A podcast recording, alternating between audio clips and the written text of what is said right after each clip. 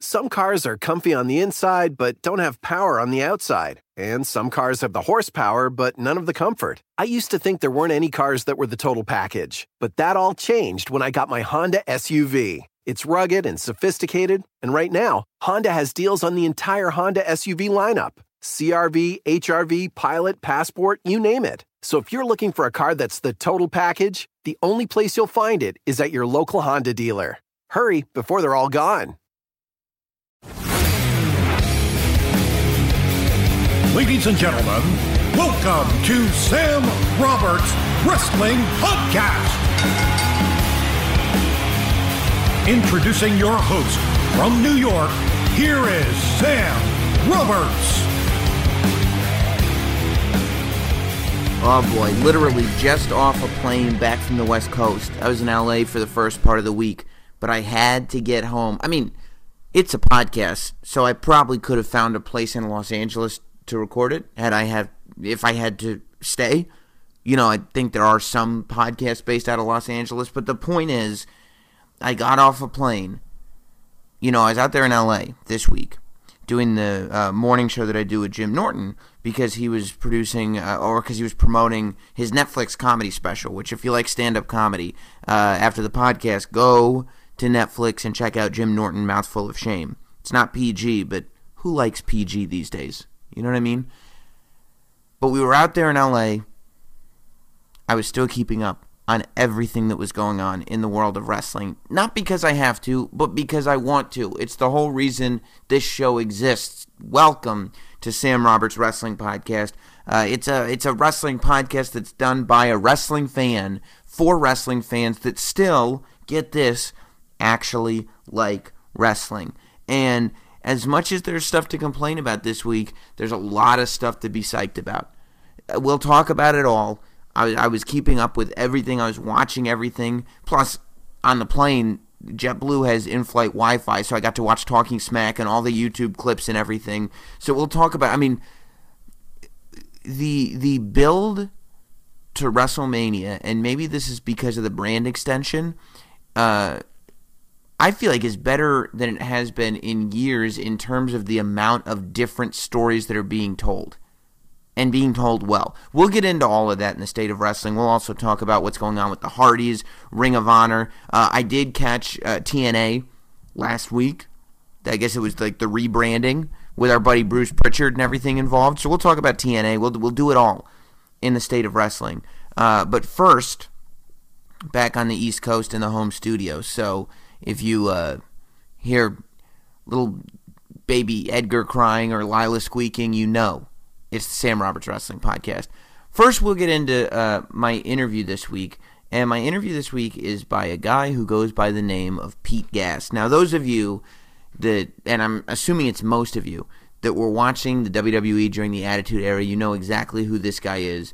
He's probably the most famous member of the Mean Street Posse, from the mean streets of Greenwich, Connecticut, a friend of Shane McMahon's that was brought in with one of Shane's other friends, legit friends that he grew up with in Greenwich, Connecticut, to be part of a storyline leading towards WrestleMania 15 and beyond. And ironically, I was just in L.A. Hanging out with X-Pac, and we were talking about that match.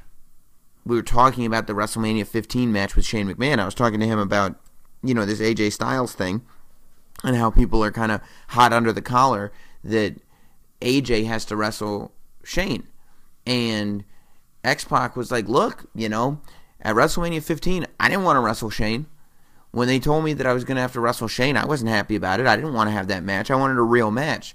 But he said in hindsight, it's the best thing he could have done. It was a story that people were invested in. It ended up being one of the best matches on that pay-per-view. Not that I think Shane and AJ is going to be one of the best matches at WrestleMania, but it'll be memorable and it'll have a good story. And the point is that we still remember Shane versus X-Pac. It was his first match, but we remember the DX football jersey that said X-Punk on it. It was also, it says a lot about that era, right? It's not, you can't, it's not apples and apples when you're comparing Shane versus X-Pac to Shane versus AJ, sure. But we'll talk more about the AJ thing later. Right now, I bring up Shane versus X-Pac because it's where Pete Gas first started. And, you know, I remember getting such a kick out of the Mean Street Posse. But where I really got to know him was when I first, the first independent wrestling show that I ever did anything at. It was probably right around, I don't know, 2010-ish, maybe. It was in my old high school gym. And I was the one of the special guest judges in a boxer versus wrestler match that featured the legend Sweet and Sour Larry Sweeney. And if you guys don't know who Larry Sweeney is, do your YouTube research, because you talk about a guy who was ahead of his time and gone way before his prime. I mean, it's really, really sad what happened to him, but he was an amazing performer. So Pete Gas was there with me. Pete Gas was one of the other guest boxer versus wrestler match judges, and both of us turned heel midway through the match. It was at that point in my life one of the funner things I had done, and I was so psyched that Pete Gas was there with me. It was just kind of like just because it was so fun. And he turns out to be one of the nicest guys that you could ever meet. Somehow, from that point on, we've remained in contact. We text. We just talk every now and then. And he's just a genuinely sweet guy who loves wrestling. He's a giant WWE fan. Since then, you know, I've seen him at a bunch of shows. He always goes to WrestleMania. I've seen him at NXT shows. I sat a couple rows behind him and Shane McMahon at the NXT show that was at Madison Square Garden in the theater earlier this year or late last year. It was a few months ago. So the reason I bring him up is because he's just put a book out, which is available now on Amazon.com and I think this week at bookstores. And at first, you might look at this podcast, you might look at that book, and wonder how interested you are in Pete Gas. You know, he's nobody's favorite wrestler, let's say. But Pete Gas, number one, has one of the most unconventional but relatable to fans like us stories of anybody in the professional wrestling business. This is a guy who, I mean, it's like Rookie of the Year. It's like taking a kid off the playground and he's playing for the Cubs. This is a guy who, like me and you, was just a WWE fan who, because of who he was friends with and because of where he was, he got thrown in to being a character on television. He ended up afterwards working very, very hard to try to become a legitimate pro wrestler, but he just got plucked and put right into the world. And this was the world of maybe one of the most interesting times in the history of WWE. This was right in the middle of the Attitude Era. This is a guy who's working with The Rock, who's working with Stone Cold, and Mankind, and The Undertaker, and everybody and everybody and everybody. This is a guy who's working for Vince McMahon at the height of the Mr. McMahon character, who, as it turns out, also grew up knowing Mr. McMahon as one of his best friend's dad. You know, I mean, it's so crazy the amount of stories that Pete Gas has, and he remembers them all. You know, I didn't know how long the interview was going to be when he came in. I told him months ago. I was like, dude, whenever you're ready, you know, just because I honestly, at first, I told him I'd have him on the podcast anytime just because he's a buddy. But when I sat down with him, I was like, man, you belong. He's one of my favorite guests that we've had on the show, only because I was able to have a super extended interview with him. We went way longer than we usually do with a lot of the guys, and we've barely scratched the surface. Stories upon stories upon stories. If you've ever wondered how the Mean Street Posse became a thing, if you ever wondered what it was like to be in a locker room during the Attitude Era, especially when you're kind of an outsider. If you've ever wondered how in the world a guy with a sweater vest ended up in the ring, all kinds of stuff. If you ever wondered what type of guy these people were, this is the book for you. Pete Gas is the guy you want to listen to, and he's my guest this week on Sam Roberts Wrestling Podcast. So here he is, from the mean streets of Greenwich, Connecticut. This, my friends, is Pete Gas. And now, the Sam Roberts Wrestling Podcast interview. Well, welcome in studio for the first time, but really, like, one of my first buddies in wrestling. I mean, years in the making. Pete Gas is finally here. What's going on, man? No, thanks for having me. It's great. I mean, what was that? New Rochelle, right? It was in New Rochelle. It was, I think, in 2000, right around. It was after 2008 because I was divorced. I remember that. I remember that. And I remember. And that was new because that was one of the reasons you were there. You knew, that's right. You knew why. You had told me. You were like, well, yeah, but it was probably right around there. So it's probably right around 2008-ish. Right. 2008, 2009. That's very accurate. Yeah. Right. Yeah. And that was my first time I'd done anything at an indie show. It was before I went. After that, I started doing commentary over here and doing other stuff. Yeah. But I was. We were both guest judges in a boxer versus wrestler match. Right. That's right. And I remember I turned heel halfway through. Yes. Did you? We both turned heel. Right. That's right. You started it. Yeah. And then I went in as if like, oh, well, there's some good guy judge here. And then I hit him with the low blow. The low blow. Yeah. Yeah. But and we've been communicating ever since. Yeah. But at that point in 2008 or whatever it was, 2009, you hadn't done anything wrestling related for a long time, right? Right. No, exactly right. So when I got released in 2001, there was really nowhere to go because I got released in say July of 2001, and then 9/11 hit, and there weren't a lot of indie shows. There was no place else to go. There was no Vince owned everything, you know. So Jeff Jarrett back in September of 2001 had to cancel a show. He had asked me to be on a show where they were going to do a tour in Australia for about 2 weeks, 10 days. Yeah, and it was the start of TNA actually. Oh, interesting. And then he come home for about a week, and then we were going to go to Europe for like another couple weeks, and again, you know, 9/11 just destroyed. Yeah, any dreams of that happening. So it zapped up all the business. So like, but that's interesting because you weren't before you were in WWE. You were not a wrestler, were you? No. Right. Did you have any aspiration to become? I did. Okay, so did you train at all before you got to WWE? No, God, or you were, no. Or Shane? How old are you when you? What year was it when the Mean Street Posse shows up? It was 99. I was just about to turn 29 years old. Oh, so it was one of those things you wanted to, but you would just never. So true story. Yeah. One day I get called in. I used to see Shane all the time because I used to work out at at Titan Tower, which is where WWE. What were you doing working out at Titan Tower? It's one of the perks of knowing Shane McMahon. Because so that's just Shane's buddy. Yeah, Pete Gas is always around. Yeah, Rodney too. Rodney, we used to work out there, so that's it was great. So he was funny. Yeah, we weren't making any money, so we were broke. So he let us work out there. So Shane just let his buddies from Greenwich pop in and work out in the tight. So when you're working, all right. So let's go to there for a second. Okay. Because you're just a fan. You're a big fan, right? Huge fan. Okay. So you're working out in the Titan Tower gym. Mm-hmm. Who are you working out alongside? All right, that's a great because that's question. Because I remember as a kid, so like my first time in Titan Tower, I was probably 10 years old. Yeah, because we were living in New York and we were driving to Boston, you know, with the family. Sure. And I just saw the building. 95 North. And I was like, Dad, what is that? Dad, and that was when it was the old blue and gold, you know, block letter logo.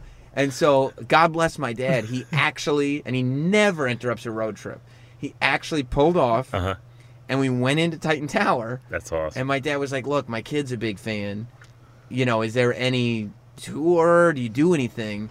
And they're like, oh, not really, and they had some, like, printed Hulk Hogan autographed 8x10s and a couple magazines or something. Yeah. So they were really nice about it, but there was none. They don't do that anymore, just so you know. At all.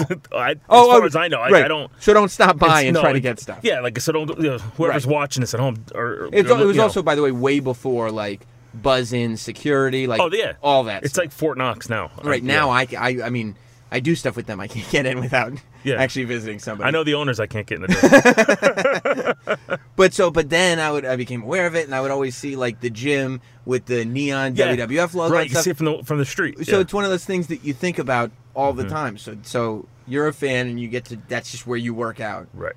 Who are you working out with? So now when we would go there, you know, throughout each year there would be a different class coming to work with Terry Funk. And Dr. Tom Prichard. Right, so when they were doing those camps. Right. The camps were way before NXT. But the talent that went through those camps off the charts. Yeah, I mean, awesome. that's where Edge comes from. That's where The Rock. The Rock, yeah. I remember, well, it was Dwayne back then. I remember just like, you know, he was just you know, just a regular great. I mean, he's to me, he was always down to earth anyway. The Rock, but yeah, he was there. Prince Albert, Test, Edge and Christian, Mark Henry in the gym, just working out. You know, like, awesome. But like, you know, that was after they went and did their, you know, hours in the ring and stuff. Yeah, so, you know, but and it was just so I'll get to afterwards. Mm-hmm. I end up when we get started. I'm kind of jumping ahead. Do you want me to do that? You can jump ahead. We can go back. Yeah, whatever. I was the person that wrestled someone special in the for their tryout for WWE. And this was after you had gotten. We got started, okay. And we were training with Dr. Tom Prichard in those rings. That's amazing, though. That like you went from like some like Shane's friend, yeah, to like a 29-year-old that had never wrestled before that we can train. To all right, we'll put him in this tryout match with. Well, yeah, because we were there training. You know, we were there learning. Yeah, because which I'd love to get into how everything started with Vince and you know, like Shane asking us, and then how things kind of snowballed. I definitely will ask him about that. But Randy Orton's tryout. Really? So we were there training, and Randy walks through the door to have a tryout. And what year is this? 99. Randy Orton had a tryout in 99? He did, before he got sent to Louisville. Wow. Yep. Yeah, because he got sent to Louisville. I thought it was like a couple... You didn't get sent to Louisville that earlier, did he? I don't know. I know that he had a tryout within the year 1999. Wow. And it was with me. Wow. Definitely. I don't think people associate Randy Orton with a guy who's been around since 99. Right. You know what I mean? Like, he was in Louisville for you know, a few years. Yeah. So you gave Randy Orton his tryout match. Yeah. And how did it go? From what I remember, I don't remember a lot. I've been hitting the head a lot of times, so. But I don't remember it being bad. And I remember I went to WrestleMania as a fan in the last time it was in Houston. I want to say. Okay. And sat in the, like, you know, where we sit now, where the, you know, we're with everyone else. I sat in the front row with the crowd, mm-hmm. And it was like the hockey boards. Sure. And the talent came through, and all made their way to their seats. Mm-hmm. And Randy came over to me, and he went out of his way to say hello. And he, you mean the Hall of Fame? The Hall of Fame. I'm sorry. What did I say? WrestleMania. Oh, geez, sorry. Yeah. So anyway, comes up to me and whispers in my ear, "Thanks, man." He goes, "I'll never forget who my tryout was against." Wow, that's. Do you know how awesome that was for him to do that? Like, he didn't have to do that. No, he's, you know, that just shows. He doesn't even have to remember, right? Exactly, right. Like, it's not even like there's Pete Gas, whatever. Like, he doesn't. Right. That doesn't even have to register with him. Exactly, and that just shows what kind of guy he is. Yeah, you know. That's so. So when you're doing a tryout match for Randy Orton, do you have gear, or are you doing it in a sweater vest? Because in my mind, I'm like, is he wearing his in-ring gear for his... neatly pressed? No, yeah. We were in, you know, we used workout to train. Clothes? Yeah, you know, yeah. Knee pads and elbow pads, and just to make sure we didn't get scuffed up. Yeah, because you're sitting there giving Randy Orton his tryout match, and Vince is like, well, that's not what Pete Gas looks like. I'm in there with Pete Gas. So you guys are Shane's friends, you and Rodney. Yeah. And you're working out, and...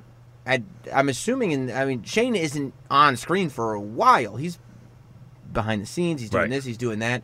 He was just starting to come into his own. I don't know if you remember his character. Mm-hmm. He came out in that leather jacket, mm-hmm. and he was cocky and arrogant. Right. And, you know, he had sunglasses on. And right. It was a good character. I liked it a lot. Yeah. So at what point do they go? What if we do something with Pete and Rodney? That I don't know. So, just to go back to what we were starting to talk about. Sure. I had asked Shane when I was 23 years old to get into the business. Because you're a big guy. Well, yeah. Like, it seems like it's not like that far-fetched, especially as a young guy, for you to be like, I could do this, because you're a big guy. Because I've been a fan since I can remember. Mm-hmm. Watching, I remember staying up late, watching on Channel 9, WOR TV, trying to stay awake to watch Hulk Hogan wrestle. I remember one time he had the guy up, and he sat his opponent on the turnbuckle, and he just started slapping him around. So I remember I was like, that guy's cool, you know, and I was a Hulkamaniac from 79, so before it became popular. Mm-hmm. So anyway, I wanted to be in the business. And I went to Shane one day in his office, and I said, hey, what do I have to do to get in? And he's like, oh, you don't want to do that. This is, you're 23 now. 23. So it's 6 years before you actually are on TV. Oh, yeah, yeah. Yeah, 5 and a half, 6, yeah. Sure. And he's like, you don't want to do that. He's like, you're going to empty your bank account. He says, because you can't have a job. Because what job's going to let you leave at 2 o'clock to go drive to some city in Memphis? You know, if you're in Memphis and I have a job, to drive to Arkansas and go set up the ring and then work, you know. He says basically in the beginning that you're not treated real well. Right. You know, he was just doing everything he could to talk me out of the business. Part of the reason why I think he did is because he didn't, you know, if I was really that bad, then what would he have done? You know, it's a tough thing to do, you know, like even when we got released, you know, that's got to be a tough decision, yeah, you know, a tough situation. So yeah. Yeah. But yeah. So then you put it on hold. I didn't. Yeah, that was it. You're like, all right. That day, I remember leaving, and I remember being kind of crushed. Right. Kind of like, oh man, you know, I wanted to really do this, and you know, but Shane's one of my best friends, and here he is. You know, he's like, no, you don't. He's like, you don't want to do that. Right. You know? Right. So. And so you're not going to sit there and be like, well, let me start working for this random promoter over here. Let me join. Like, no. You know, Shane McMahon is your guy, so it's like if he's saying no, then maybe not. But well, he would know better than I would. Right. Right. Right. But you still work out in the gym. You still are around all the time. Exactly. So then, yeah. So then, at what point are they like, actually, we could do something over here? So about a month and a half before Mania, Shane. It was during a week. It was like a Wednesday. Shane said, "Hey," he goes. He came into the gym. We were working out, and Rodney would be. Remember Prodigy? Yeah, of course.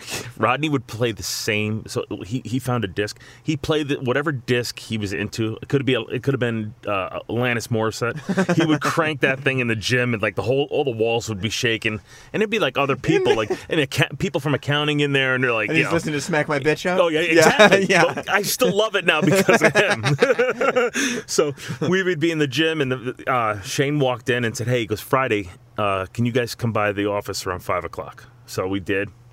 We sit down. And is that a weird thing? Like, are you like, why would you want us to come by the office? Or did that happen from time to time? We used to do that all the time. So we would usually just go see him and just like, you know.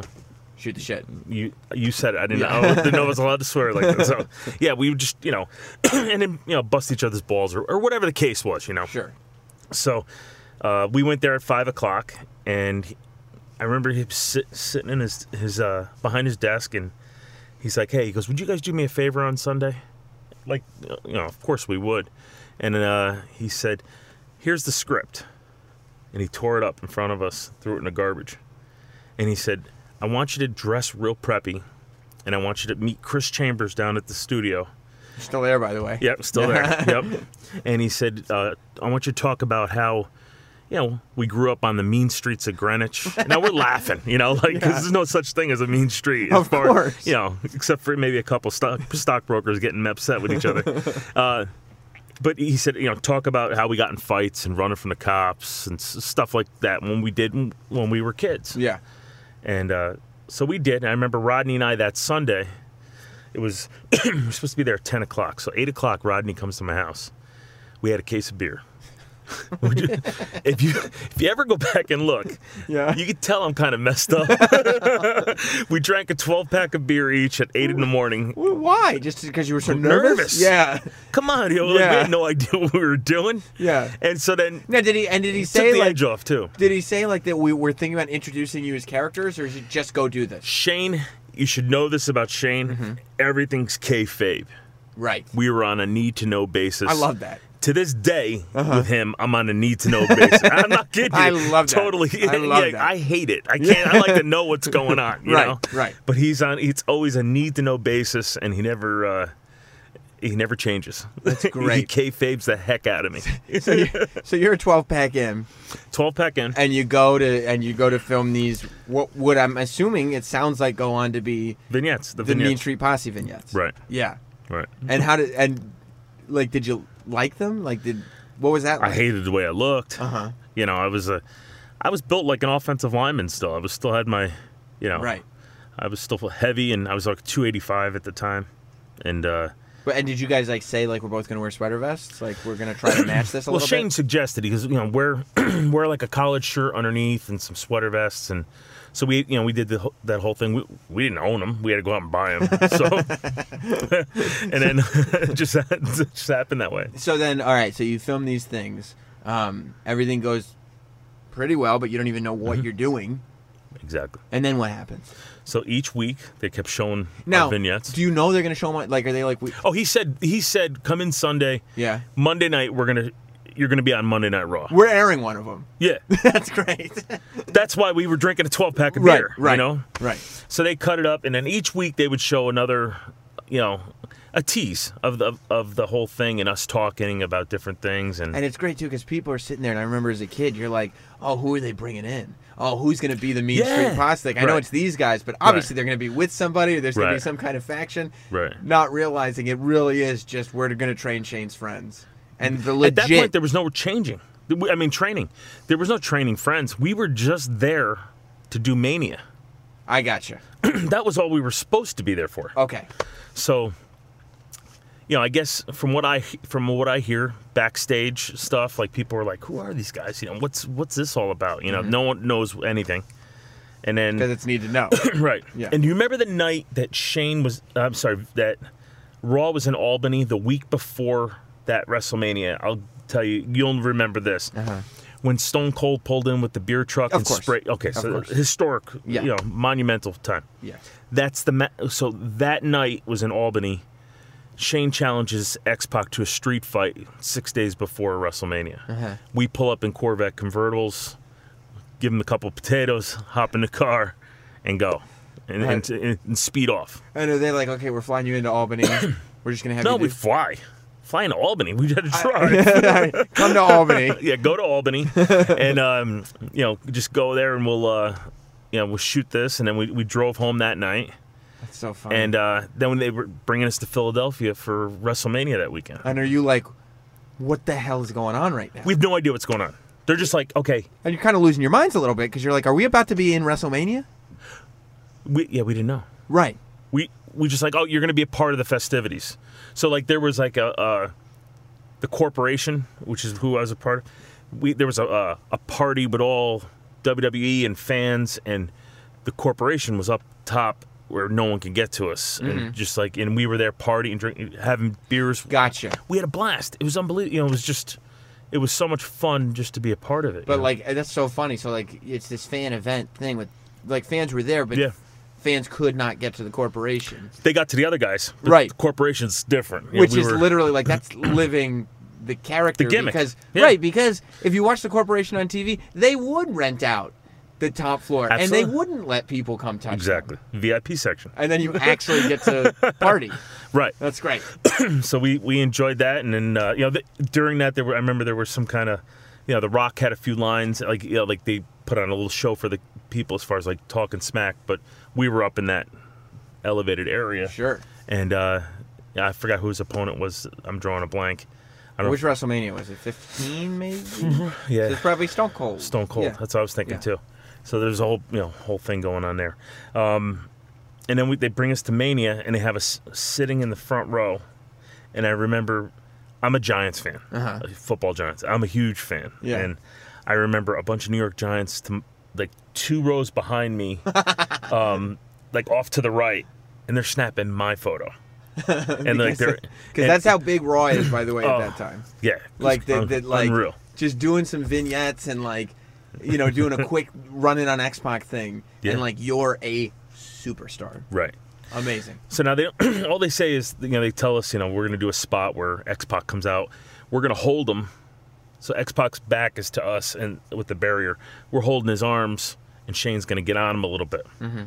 But eventually, X-Pac breaks out, and I knew he was going to hit me with an elbow. Mm-hmm. So instinctual, just from watching the business, I'm like, okay, he's going to hit me with a. They said, bow your chest out, and he's going to hit you with an elbow across the chest. So I did, and he hit me, and I remember saying to myself, take a bump. Mm-hmm. Don't not sell it. Right. Put him over. Right. It just instincts. Right. Took a bump into the chair. I sold that elbow for 5 minutes. For the live audience. If you ever go back and watch, after the elbow, they flash back. I'm still going, making his face like, oh, you know, like that hurt. And Lawler, King is like, you know, King's like, Pete Gas is still hurt or whatever he said. I forgot what he said, but yeah, I just sold the heck out of it. Right. So something happened that night. And you guys are right now like through the roof on cloud nine. Cloud nine. Just that you get to be a part of this. Like, this is the funnest thing you've ever done. Right. Right. Oh, by far. Right.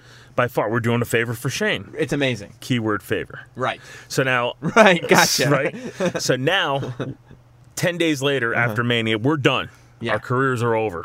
And is that tough? Like, in the days after WrestleMania, you're like, high. Yeah. And then that was it. So that was a little taste of it. Right. Because eventually, down the road, I get released. And that's, like, really. Right. That's a tough time to be. I'm sure. I'm sure.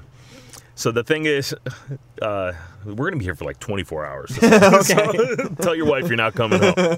So we go to, Shane calls Rodney and I back in the office. Sorry. Right. And he says, this is for you. He had envelopes for us. So we didn't know what it was. So we opened it up.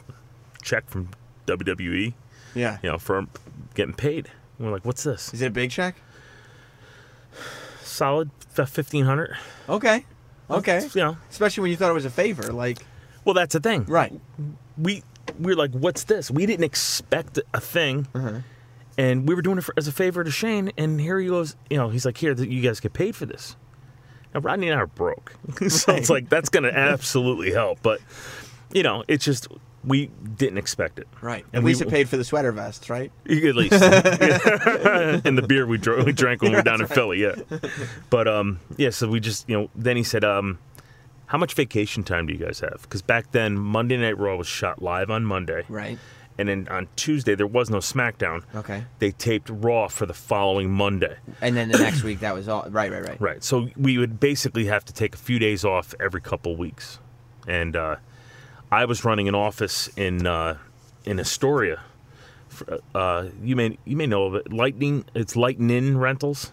Okay. It's a production equipment like Star Trailer, stuff like that. And I was running the office.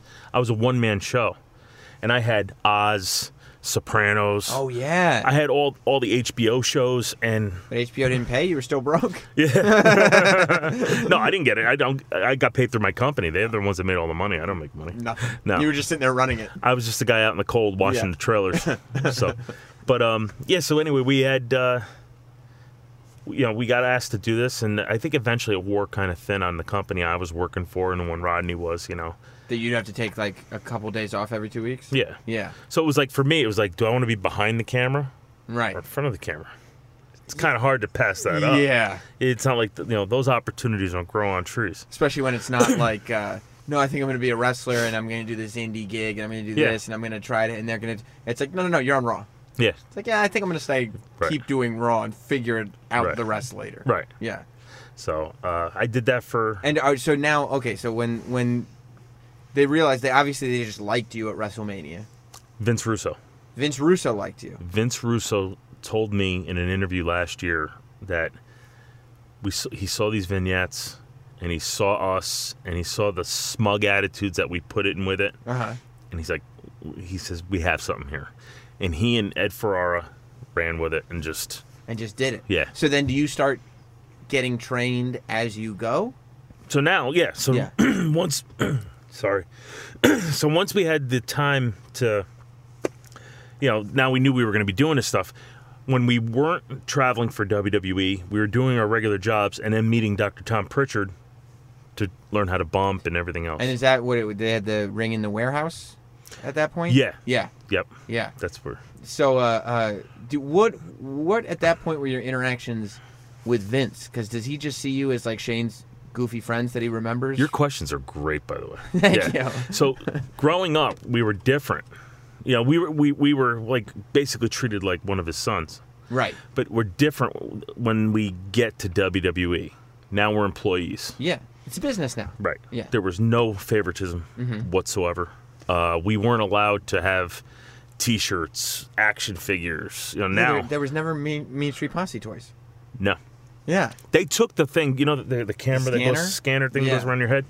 They took shots of that, and they put us in. We were in a video game. We were like hidden characters in SmackDown 2 for PlayStation 1 or whatever, you know, like. But we didn't have a lot of perks, right? You know, like when it went public, publicly traded. Yeah, the guys were allowed to buy stock. Rodney and I were not. Gotcha. I guess they consider it insider trading, or they didn't want to. Whatever the reason, we weren't allowed to have certain. That's interesting. So it was almost like because you were so close, you were given less, because the perception could not be that you were given more. Exactly. That makes sense. I mean, if that's the way he's gonna run things. And to be fair, you were given more in the sense that you just got to come off the street and get to WrestleMania. True. So that's kind of the trade-off, I guess. Right, and that brings me to the locker room. So the locker room. That's what I was going to ask. Like, what do the boys think? You're good. Because when you, it's one thing to just do a spot at WrestleMania. Right. Even that's a little like, whoa. Any camera time at WrestleMania is precious. Absolutely. But like the idea that you're. Especially that you're not working house shows, that you're just doing TV. Yeah, and you're on every week. Right. Like, that seems like... it's tough. Yeah. Well, see, when we first got there, we were a novelty. Sure. And the boys didn't treat us like... Well, they treated us like we're novelties. You know, they were very nice to us because of Shane. You know, and a couple of them, like Prince Albert, Test. No, I should take that back. I hated Test, and Test hated me until the Lover or Leaver match in SummerSlam. But people don't even have to buy the book now, you know. They it's just everything is here. So, well, I try to avoid like some of my follow-up questions, and those follow-up questions will be in the book. Okay. Right. So that way, there's still more stories in the book. But so they're treating like novelties a little bit. And then all of a sudden, you know, they bring us back, and you could tell guys were kind of like, "What's he doing here?" You know, like, when are they going to leave? You know, like, right. I thought we already did this. Right. Yeah. So then we started putting people over, and we paid our dues in a different way than, you know how a normal wrestler, you know, goes to a school, does the indies, hopes to do well enough to get recognized, you know, by sending tapes or whatever, photos, getting a tryout and going to developmental territories or whatever, and then hopefully getting called up from there. You know, it's a long process. Yes. And it's a difficult one. Yeah. And... That's the process that Shane. That's the specific reason why Shane told you don't be a wrestler, right? Because of what the process is. Exactly. Yeah. And all of a sudden, you know, we go from being on the street to in the ring at Monday Night Raw. Right. That's to our credit, that's not an easy thing to do. No. I mean, Sam, we did that show together in your show. Yeah. And that was. Were you nervous? Oh my God. All right. Yeah, and there was this... How many people were watching that show? Probably, few hundred? Few hundred, right? Yeah. And there's this thing in the back of my head the whole time, like, what are you doing here? You don't deserve to be here. Like, what? Like, look at these... Know who these guys are. Right. Like, Pete Gas has been on TV. He's wrestled on TV. What are you doing here, Sam? Right. And that's what Pete Gas... No, I didn't say that. I didn't say that. I never said that. No, in my head, though. Oh, in your head. I'm saying that to myself. Oh, okay. I was going to say, I never said that. Nobody said that to me. Everybody treated me great. Yeah. But, like, in my own head, that's my own self-doubt, my own, like, that's just the weirdness that happens and the nerves that... Insecurities and all that. Yes, exactly. Right. Exactly. And so now, but now you're doing that... In front of millions. Right. Big... Right. You know, you're walking down the ramp for the first time, you're like, don't trip, don't trip, don't trip, don't trip. And this is Raw in 1999. Like, you can't stress enough. Right. Raw in 1999 was the biggest show... Right. On TV, it was the biggest. Yep. You know. So now here we are. We're there, and we were only there about a month and a half, and we lose the loser leave town match against Briscoe and Patterson. Right. And that was supposed to be it. Right. Our vacation time. That's kind of perfect. It's Vince's Stooges versus Shane Stooges. And, yeah. And it's a way of us getting us out the door. And it's one of the highest-rated 15-minute segments in cable history. And you sitting there like, because obviously you're depressed again, because it's the end of your run again. Right. And then when you find out what the rating was. This is awesome. Yeah, tell me. So I told you, Vince never showed us any favoritism once we were in the business. The ratings come out for that Monday Night Raw.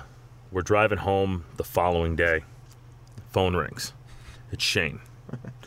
hey guys, what's going on? You know, great job last night, blah, blah, blah. Someone wants to talk to you. Boys. Hey, Vince. He told me that he told us, Rodney and I on speaker, that he was proud of us. And he's never said that to us. And you had that. You just said a minute ago you had a familial relationship with him outside of the business. So this is a paternal. When I say he never like said stuff like, "Oh, I'm proud of you guys," and nothing like that. Right. It was always, you know, like we'd hang out, have beers. So we've watched playoff football games. But you'd look up to him. Absolutely. Right. Yeah, so, absolutely. So it's just a different. It's not only do you look up to him because now you work for him, but you've looked up to him for a long, long time. Yes. Yes. Yeah. Yeah. And you know, he was like another father to us, you know, but he never gave us that type of statement. Right. So when he did, I remember being in the car driving. I was driving, Rodney was in the passenger seat, and we just looked at each other.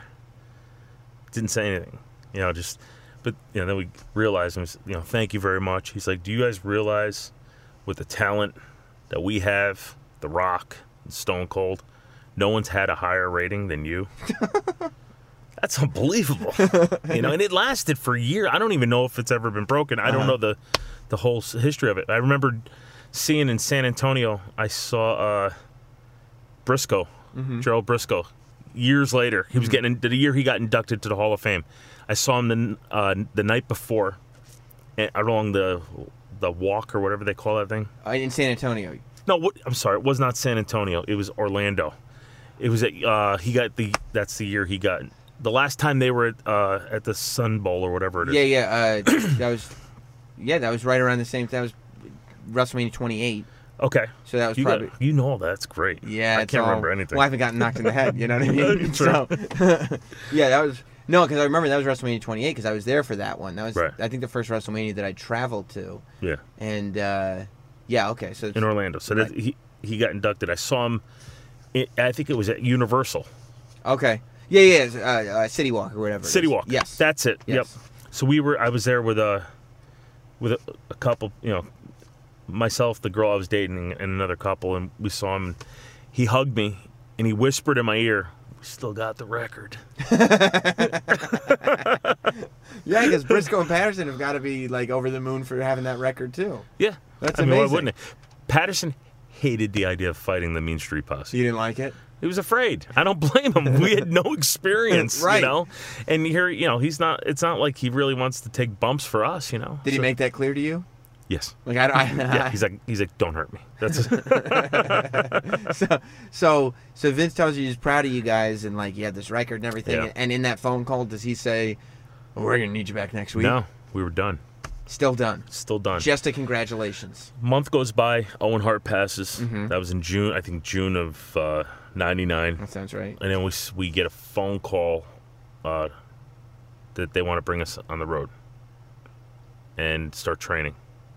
And wow. They were going to bring us back. And that's kind of out of nowhere. Like out of the blue. So now we're working with Dr. Tom. We had night sessions after work right before we got released. We would learn from Terry Taylor, Michael Hayes. Wow. Like, we were learning from the best. Yeah. You know, and it was cool, man. So when you say going on the road, does that mean house shows and everything? No, well, we weren't ready for house shows yet. Okay. But actually, we did one at Madison Square Garden. And it was...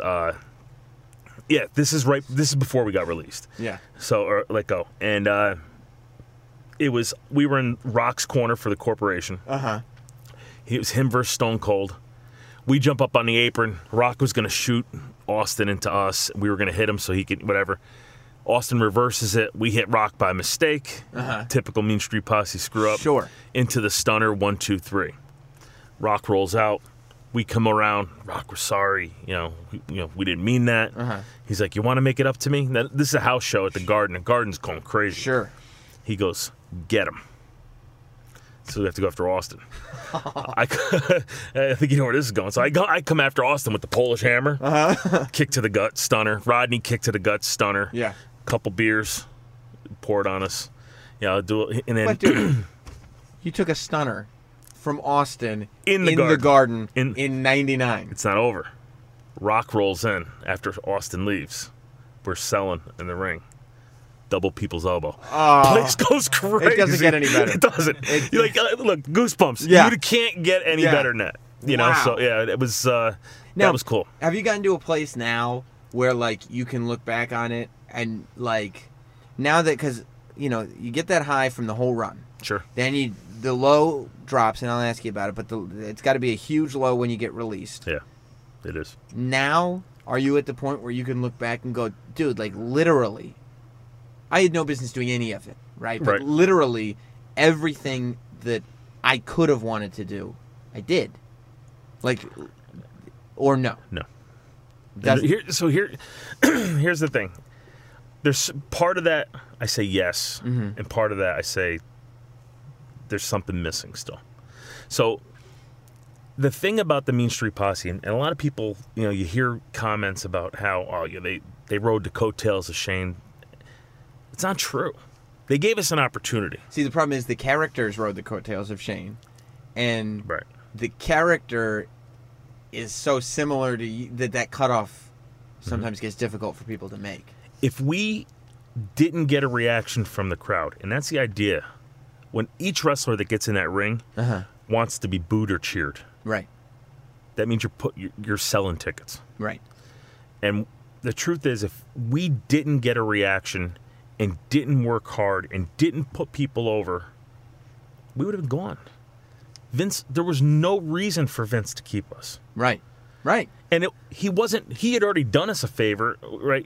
From what, in you know, so basically, like all those people that made those comments, it's like you don't understand. We were taken from the street, put in the ring, mean streets, put in the ring with the best of the business, and survived. Yeah. And, you know, like Rodney. And by the way, like, if anybody knows even from a fan perspective, and if anybody knows anything about Vince McMahon, if you are not providing value, you're not sticking around. Why? Yeah, why keep it? Right. There's two, especially at that time when everybody in the world wanted to be there. Yeah. So it's like if you're not providing value, independent of everything, you're gone. You're gone. Yeah. So something kept us there, and it was that work and that desire, and we got killed. So we paid our dues. Like we didn't do the whole circuit of learning the ropes and getting we paid our dues in that ring. Did people were stiff? Yeah. Bradshaw hit me with a chair shot. Do you know what I'm talking about? I don't know if you remember this or not. You may not remember. It's December of '99. Okay. He wrapped this chair around my head, and it was you got to go back and look. I'm going to now. It's on the network. Is it on a pay-per-view or on a Raw? It's on a Raw. Okay. Monday Night Raw. Not the Smack. There's a SmackDown version where we face them the following night. Oh, and that's the last thing you want to do. Right. So I got that story's in there too. I'm telling the whole book right now. So that story's in there. So I get blasted in the head. They had Lug's Boot of the Week, and they would show a highlight of someone getting beat up. It was on for 2 weeks. They showed it 2 weeks in a row. Just because it was that brutal. I mean, this thing. Teddy Long was in the corner reffing the match. He went like this. He wins and he brought the leg up and he covered up. That's how almost vicious. Like a Heisman. Yeah. Teddy Long. He winced and it was literally I had my hands at my side because I was like, I'm taking this chair shot. I'm not putting my hand up. Yeah. I gotta prove we're trying to prove ourselves. So there was no sort of like that was unnecessary. He didn't need to hit me that hard. It was, or was there a little of that? Well, in my head, like, were you pissed about it, or were you? This is. It wasn't about that. Part of it was, it was harder than it should have been, right? So, but when we went backstage, everyone shakes hands and say thank you for protecting you, and we went backstage. Bradshaw told me months later, he's like, I thought you were going to hit me. I thought you were going to take a swing. I thought I was going to be in a fight, whatever, which, he probably would have buried me, but he was ready for it. He's pretty tough. So, but he said, we went backstage and I put my hand out. I said, thank you. He told me months later, he's like, that's the day I earned his respect. Wow. So now the following day, we have a charter flight. We all go to Tallahassee. Yeah. Ron Simmons is from Florida State. Oh, no. So... we're on the tarmac. Which, by the way, I would like to say, if Vince or Shane were making sure that you had the easy route, they're not putting you in the ring with Farouk and Bradshaw. Oh, right? I got the story. I'm telling you, we're going to be here a long time. I got this story on why we face Farouk. All right, let's first go to Tallahassee. Tallahassee comes. We're on the tarmac. Mick Foley walks up to me. Are you okay? I was like, yeah, I'm fine. I would never sell it right to the boys. Even I was fine. I saw a huge flash of light and I heard ringing, but I went down and I was fine. He's like, Pete, he's like, I've taken a lot of chair shots. And he said, that one was bad. So I was like, no, I'm fine. Eventually he walks away. Jericho comes over and he says, hey, he goes, are you all right? I was like, yeah, I'm fine. And he goes, you know you're going to be facing the Acolytes tonight. And I said, of course. He goes, he says, feed your back. He goes, you don't want to take another shot like that to the head. And sure enough, the agents, when we went and did the match, said, he's not taking a chair shot to the head. You know, just keep hitting him with your finishing move if you want and stuff. And which, by the way, the finishing move is that clothesline, which is not like it's like, oh, that's way easier. This was like a power... Right. We did some kind of power bomb thing, too. But yeah, I took the clothesline. I took a big boot. I've taken a lot of finishers, too. So. Well, that was part of the Mean Street Posse's charm, wasn't it? Yeah, exactly. Taking a lot of finishers. Okay, so... And I'm assuming, too, that one of the reasons why you guys got involved in the hardcore title stuff was because it helped disguise some of the stuff you hadn't learned yet. You know the business. That's exactly what happened. Yeah. Right. We were still trying to learn. They sent us to Memphis. Do you want me to tell the story on how we got to face the Acolytes, though? Yes, please do. All right, so this is good. Yeah. We're on a plane. Vince, I'll never forget this. Vince and Shane are sitting first class. Mm-hmm.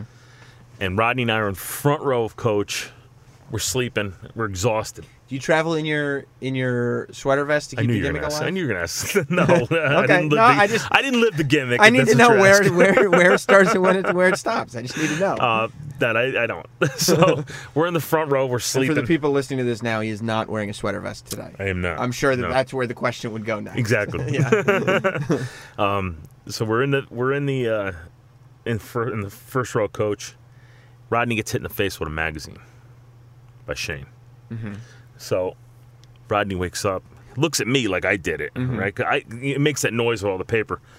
We both look into first class, and here's Shane looking back, going, laughing, right? So Rodney grabs the magazine, and he's ready to whip it back because it had that hard plastic cover up back then. They had and he was going to whip it. Oh, yeah, the airplane version of the magazine. Yeah. So that way they could reuse it exactly. Seat by seat. Yeah. So he goes to throw it, and Shane points at Vince. Don't do it. So I go, Rod, stop, don't do it. He goes, basically, in a very clean way, I'll try to say, he's basically like, give Shane the finger, you know, fuck, F you. Yeah. And he throws the magazine down, goes back to sleep. 5 minutes later, he gets hit in the face again.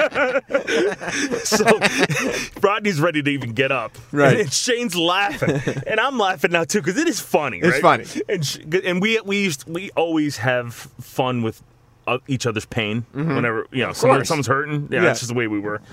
So Rodney's getting ready, and again, Shane's like, you know, doing all this. So he doesn't do it. So finally, Rodney tells the stewardess, I don't know if he made believe that he was Shane. He says, could you let the people on the plane know that WWF superstar Shane McMahon is on the plane, and we're glad to give autographs to any and all people that are on the plane. Oh, no. So he says this now. Now Vince is away. Vince is up, and he knows what's going on. All you hear from the first class is, you know, his laugh. Yeah. And he says, Shane looks back and he goes, I'm getting even with both you guys. And I'm sitting there going, what the F did I do? You know? So sure enough, that following week, Mean Street Posse versus the Acolytes. And it went on for weeks, and we just got our heads blasted. Oh, and it was all because... And it was because of that. And Shane started it. Yeah. That's so funny. He finished it, too. Yeah, he did. All right, so let's fast forward then. So when you guys get released, was it just one of those... Joey Abs eventually comes on board, and was that because... Your buddy. Yeah, my buddy Joey Abs. That was my second posse member that I met because he was a radio fan. Yes. He was not an actual Greenwich boy, though. No. Was that just because they wanted a guy who could actually work? And, yeah. They needed a worker to come in and while we were still trying to catch up. Right. So they release you guys, and is it anything more than, you know, we're just kind of done? Or is it a bigger deal than... So when we were on television... We were also going to Memphis. Because I do remember, too, it just hit me, that I feel like towards the end of the Mean Street Posse run, that's when you started wearing a sweater vest with no shirt under it. And right. I feel like that was a more serious Pete Gas, like I'm really a wrestler. Oh, yeah. Yeah. Like we were trying to make that whole... Transition. Transition. Yeah. So we were, you know, like I said, when I first started, I was built like an offensive lineman. I was 285 pounds, and I was... built shaped like the Pillsbury Doughboy, and then But as time went on, if you look as the shows go on, it goes to no shirt underneath. Yeah, kind of letting the gun show happen. Right. And getting some of the baby oil on. Yeah. Lubing up a little bit. Yeah. And then so we ended up trying to come up with new characters too. At the same time, I started wearing a singlet, doing house shows, and. We're just, trying different things because eventually what we were told was they were going to bring us to the Mean Street Posse and then split us off to do singles. Mm-hmm. And so we just, we were learning it. We were getting it. We're learning every week, getting help from guys like Edge and Road Dogg and X-Pac, giving us all the like they'd pull us aside after a match and say, Edge would say, like, why'd you do that? Mm-hmm. You know this. You do it this way next time. Like really trying to help us, and we were getting it. So now, when we were on television all the time, we didn't know what the heck we were doing. Now we're like learning. Then we get released. So now I felt like by the time I got released, I had been broken off from the Mean Street Posse. We had been off television. That was January of 2001. We were off TV. We were doing a lot of stuff in Memphis, traveling, and then I got moved from Memphis, Tennessee to Puerto Rico. By yourself? By myself. That's interesting. So. But you're working in Puerto Rico now. I'm working in Puerto Rico. I'm with Mosh from the Headbangers. Right. And D-Lo Brown. We come in together as they put masks on us, and they called us the White Angels.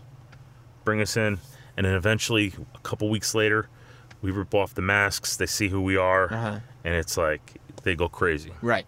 So, that great experience. At the time, I was like, "Why?" I don't know. I never understood. I did not know why I was specifically sent to Puerto Rico until a week ago. Yesterday. Why were you sent to Puerto Rico? I said to JR. JR's the one that made that decision. Yeah. And I did his podcast. And he said. We saw something in you to make money. Because I asked him, I didn't ask him on the podcast, I asked him afterwards because I was like, when I get off the air with this guy, I got to ask him why. Because for 17 years or 16 years, it bought, like, did they do this to empty my account, my bank account? Or did they, because it was expensive. Yeah. Was there a reason why I was sent to Puerto Rico? And sure enough, that was... he said that we saw an opportunity to make money with you, and we needed to get you to start working against different types of people. Did you find out why they released you? It was a numbers game. That was it. Vince had bought WCW. Right, of course. And he had both rosters. And Shane told me years later, he said, had we kept you guys weren't on television, there was no thing. If we kept you and cut other guys, then... the resentment would have still been there, and you would. It was one of those things where, we couldn't keep you, and then we weren't doing anything on television anyway. So right. So what are you gonna do? Right. So we got released. I was told that by JR that Dr. Death was gonna contact me, Steve Williams, to go to Japan. Didn't work out. I never even heard from him. Mm-hmm. And then that's when I was doing some indie stuff back then, and then the Jeff Jarrett part where. And then it just dried up. Thanks a lot, Bin Laden. Yeah, exactly. So then, do you have to cope with the fact that, like, okay, I need to figure out what life is beyond this? Yeah. Yeah. But it was hard because, for years I had no closure on the whole Puerto Rico thing, but I also was like, you know, now I'm finally, I get it. Right. I want to use these skills. I want to show people that I wasn't just there to ride coattails like people accused us of. Right. You know what I mean? Right. It was one of those things where I wanted to prove what I could do. Like, so you evolved past this bit part, and just before you could show your evolution, just timing happened. I got a call from Chris Benoit when I got released, and I'll never forget it. He said, he told me, he goes, "Don't quit." And I was like, "But I have no place to go. Where am I going to go?" He says, "I don't care. Find a place, do indies." He said, "Pete, I've watched what you can do now." He goes, "And you're good." He says, "Go find work and stay in the business." You know, but I didn't want to lose my whole bank account, and I didn't want, you know, for the 3 years I was there, I was able to get out of debt and have money in the bank. For the first time. For the first time. Yeah. And it was like, I didn't want to, you know, so I had to get back into work. And now you're in your 30s, and it's like... Yeah. Real life is happening. Right. I wish I was still in my 30s now. But. So, does any part of you wish that you had emptied the bank account so you could continue that thing, or do you know that logically it wouldn't have worked? It would have been. It would have been hard because it was just there was nothing going on. Like there was no. Yeah. It would have. It would have. It's not like I could have went to Minnesota to do a show or anything like that. I couldn't do anything like that. Like it was more of, you know, because people weren't paying for that flight. If I got my own flight, yeah, maybe. But the amount of money people weren't paying money. So yeah, wouldn't have worked out anyway. Right. So you're still friends with Shane. Yes. I saw you most recently, I think, at the NXT show at the Theater at the Garden. Yeah, you guys great. Sitting up front. Yeah. When I mean, Shane gets bombarded at those things, but. When he gets bombarded, do you get the, oh my God, Pete Gas? Yeah. Yeah. Actually, I would imagine that you do. Okay. And I mean, not only because it's Pete Gas from Mean Street Posse, but because... It's with Shane. Exactly. Right. It's like, it's legit. This is the real Mean Street Posse. Well, I got there, the week before I was in Orlando, and I got to see Matt Bloom, and he runs NXT now. And he said, "Hey, why don't you?" He goes, "This Wednesday we're going to be in the Garden. Why don't you come by?" And he gave me 4 tickets. So I called Shane. My wife couldn't make it, and I said, "I go bring the boys. Why don't we go?" And we'll. So Shane used your tickets. Yeah, that's right. Yeah, that's amazing. Yeah, I love that. I got his back. Don't worry, I got it. Shane, I got some tickets. Yeah, come on, let's go see. And so Shane was like, "Yeah, all right, I'll roll with you." Shane was, like, I said, "What are you doing tonight?" And he's like, "I'm going to train." So I was like, all right. I was like, "I got tickets for NXT. Why don't you get the boys?" And, you know, I said, "I never get to see you." And he's like, "You know what?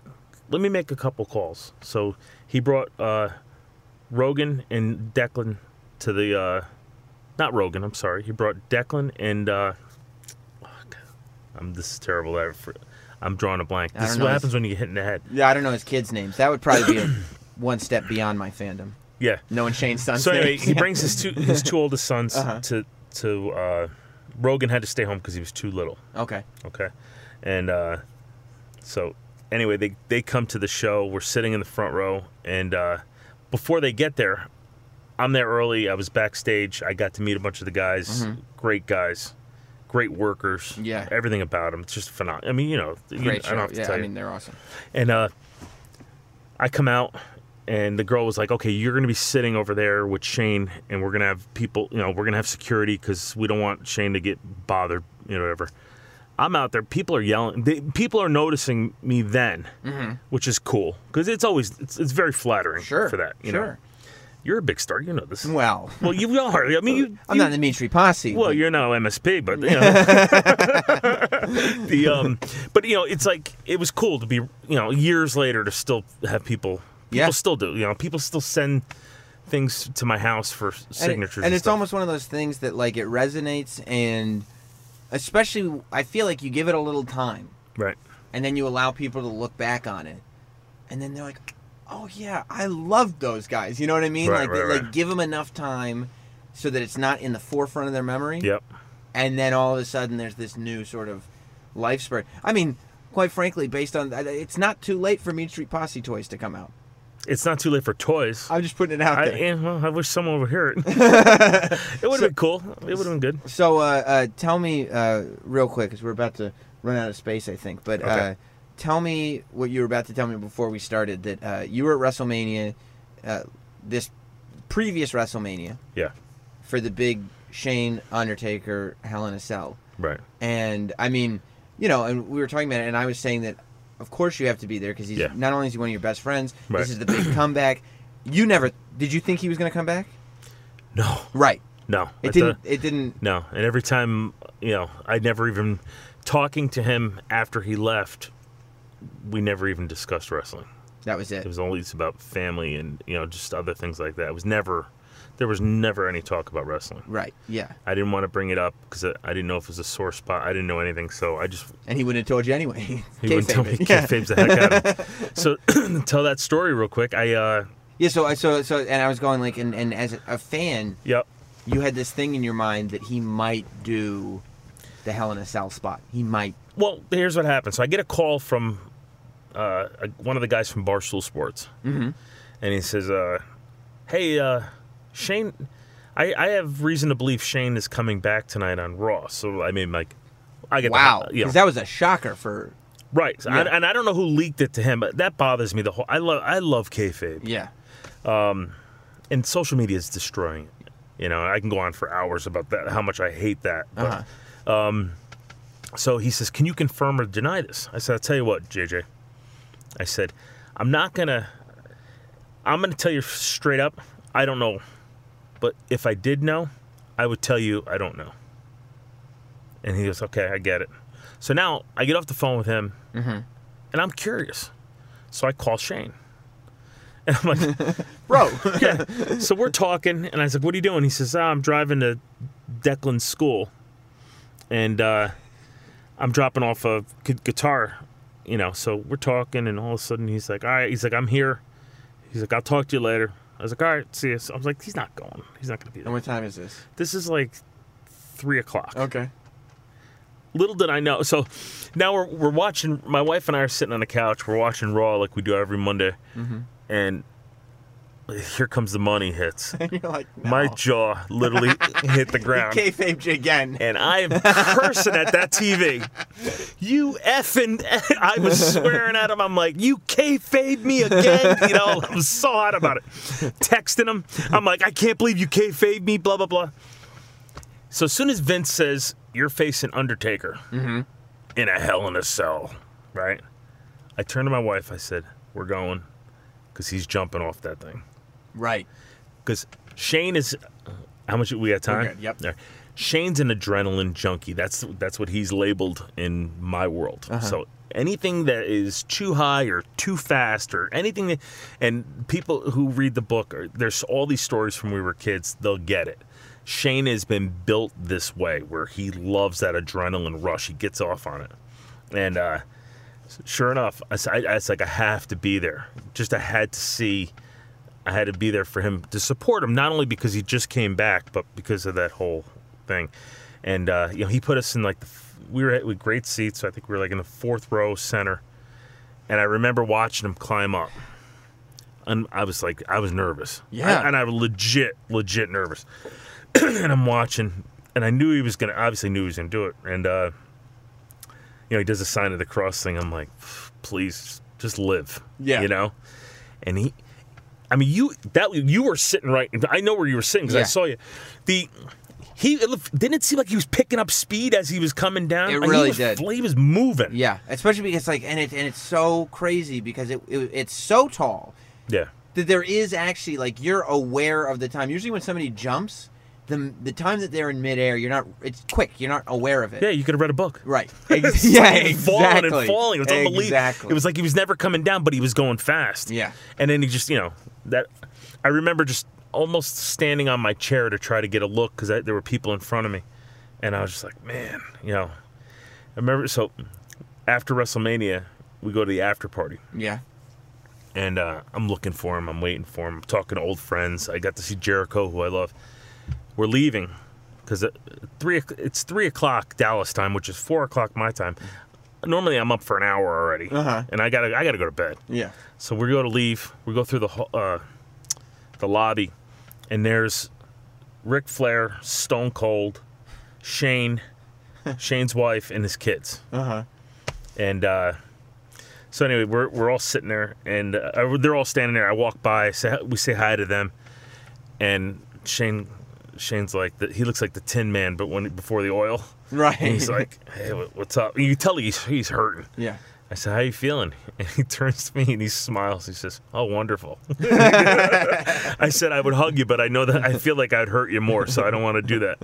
But that's amazing. Yeah. That's amazing. Well, look, there's so many stories. Yeah. And people should know. The book, you have not told all the stories that are in the book. I know. There's a lot. There's a lot. If you can't tell by now, I like to talk. Yeah. And there's a lot of stories. There's a lot of stories in there. So tell people the book is available now on Amazon.com. Yep. And soon in Barnes & Nobles and bookstores and everything. On the 21st. Tell people all about it. Like, what's it called? The whole deal. How can they find it? The book is called Looking at the Lights. Right. Because after every match, I know, it's called Looking at the Lights. After every match, I was looking up at the lights because I was getting pinned. But that's the meaning behind it, and that was given to me by Tony Garea. Because Tony Garea, I used to tease him all the time. Say, we're going over tonight? And he goes, tonight you're looking at the lights. So that became a running joke with him and I. But he, it's cool. When I was in 8th grade, I wrestled, like amateur wrestling or whatever. Yeah. I lost every single match. And I can't remember who said it to me, but at some point I just said, like, I started getting familiar with the ceilings of every public high school in the county. Oh, they won track in 84. Yeah, exactly. So yeah, I got to see a lot of banners, a lot of Celtics banners, stuff like that, all that good stuff. Architecture. But yeah, so it's called Looking at the Lights. Yeah, it's 256 pages of a fun read. And it's like, of all the eras for you to have a run in, for it to be full of great stories, like that's the era I think I and a lot of you guys want to read about. It's this sort of, it's the Attitude Era. It's like probably one of the least conventional stories of a guy who had a run. It's unique because no one else has had this story. Absolutely. No one else has had, except Rodney. But Rodney doesn't have a book. Right, exactly. So, but that's why it's unique, because it's something that if you love the Attitude Era, you'll love the book. The book is tons of stories of your favorite wrestlers. There's stories about me with The Rock, with a fan, and stuff. All different stories like that. And if you're not a fan, like you weren't born in that Attitude Era, if you're a wrestling fan, right? Who hasn't? And because I know I did before I got into wrestling. Who's never sat there and said, "Hey, I wonder what it'd be like to be in the ring with The Rock. I wonder what it'd be like to work in front of the crowd." Right. It's what would the stunner feel like? What would the stunner feel like? Yeah. Yeah. In so the garden. Amazing. Yeah. Amazing. Yeah, exactly. I just got goosebumps again. I love it. So. Well, man, I'm glad we did this finally. And we should do it again. I'm sure that we've barely scratched the surface. We have barely scratched it. We'll definitely do it again. Can I plug my Twitter? Please do. All right. You guys can follow me at @PeteGas. A lot of stuff's going to be coming up soon, so I'm sure you'll be interested. And thank you. I appreciate you having me. Of course. And who knows? Maybe I'll see you in Orlando. You will see me in Orlando. I love it. Thanks, man. All right, thanks. Here is Sam Roberts. Thanks again to my pal Pete Gas for being one of the more interesting people. I mean, I don't want to say one of the more interesting people, but definitely up there with the interesting people that we've had here on Sam Roberts Wrestling Podcast. Unfortunately, we can't all be friends with Shane McMahon. Some of us have to figure out ways to get tickets, and whether you want the best tickets to a show like WrestleMania, for example, or whether you want the best deal on tickets to a show, the place where you want to go is SeatGeek. Let me tell you something. Buying tickets online for sports and concerts it's a confusing process, and it has been for a long time. It's always been fine to heart the best deal for that game or show that you want to go to, and none of the older ticket sites want to change that. It benefits them to confuse you, but SeatGeek is different. They've come along, and they've created this amazing app and website that makes it easier than ever for fans to buy and sell tickets. What SeatGeek basically does is they figure out what the marketplace is, right? And then instead of just being like, okay, put your tickets up for sale, here's how much they cost, they tell you, there's a whole rating scale. And they tell you, you go on the site and you're like, I want front row. They go, okay, here's the front row and here's what front row is going for. You go, I just want to be there, but I want to get the best value. They'd go, okay, well, you know, right there in the middle section, usually they go for this much, but right now they're going for that much. That's where you should go. It's so easy and you'd never have a regret. You don't leave SeatGeek going, oh, man, I could have found him cheaper over here, because SeatGeek is going to find it for you, and they're going to do it simply. Listen, Elimination Chamber, all right? I know a lot of you would have loved to see it in person. I was there because I was hosting the pre-show, sure. But guess what? If I wasn't hosting the pre-show, I would have wanted to see it in person, and you know how I would have gone about that? SeatGeek, of course! Everything about SeatGeek is designed to make life easier for you. They do price comparisons. They do the whole deal. You want to get the most bang for your buck.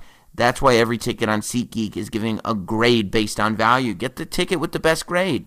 It's perfect. Best of all, you want value? Listeners to my show, Sam Roberts Wrestling Podcast listeners, are going to get a $20 rebate off their first SeatGeek purchase. This is incredible. You've got to do it. To get your $20 rebate on tickets to whatever you want to see, listen to me clearly. Download the SeatGeek app. Go to the Settings tab. You know what I'm saying? Click Add a Promo Code. What promo code are you going to add? SAM. S-A-M.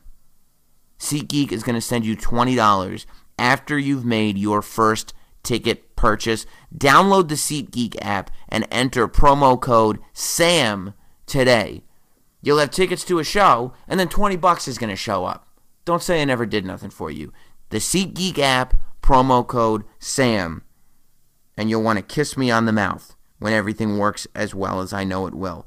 So yes, I thought that Pete Gas was incredibly interesting, and we did. We barely scratched the surface. I could have talked to that guy for hours about all these stories, and they're all in his book. So if you're a wrestling fan, it's just relatable. It's a fun book. He's a fun guy, and I would recommend it.